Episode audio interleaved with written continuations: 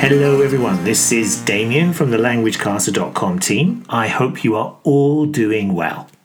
Okay, as regular listeners will know, myself and Damon have been posting some language podcasts from the Euro 2020 tournament over the past month.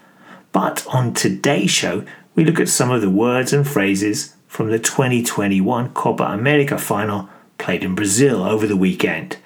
And in particular, we look at the phrase end a drought. Você está escutando languagecaster.com. Argentina stunned Brazil in Copa America final to end 28 year trophy drought.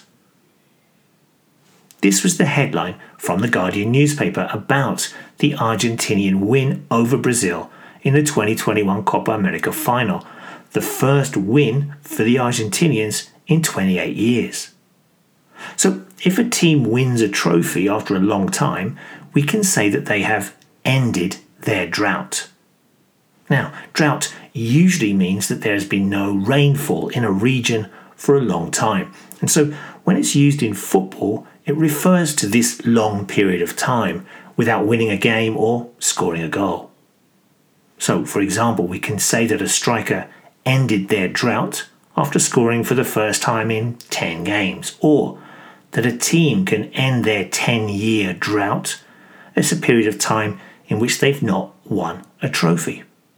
We can also use this expression to describe the fact that Leo Messi has finally won a title at international level he ended his drought with this Copa America win.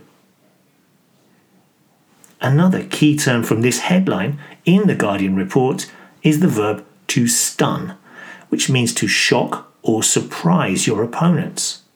In this example, Argentina stunned their rivals Brazil in their home Maracanã Stadium.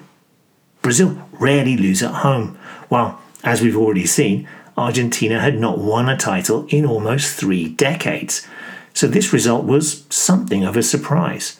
Brazil was stunned by Argentina. 皆さんは languagecaster.com を聞いています。 Yep, you are listening to languagecaster.com. That message was in Japanese. Uh, don't forget that there's a transcript to this podcast and lots of vocab support which you can access by coming along to our site. Okay, that's it for this short podcast. We hope you enjoyed our look at some of the phrases from the 2021 Copa America final, uh, end a trophy drought and to stun the opposition. And uh, we'll be back with more soon. Maybe you can tell us how to say these phrases in your own language. Don't forget that you can also come and find lots of football language on our site here at languagecaster.com. Enjoy all the football. We'll see you again soon. Bye bye.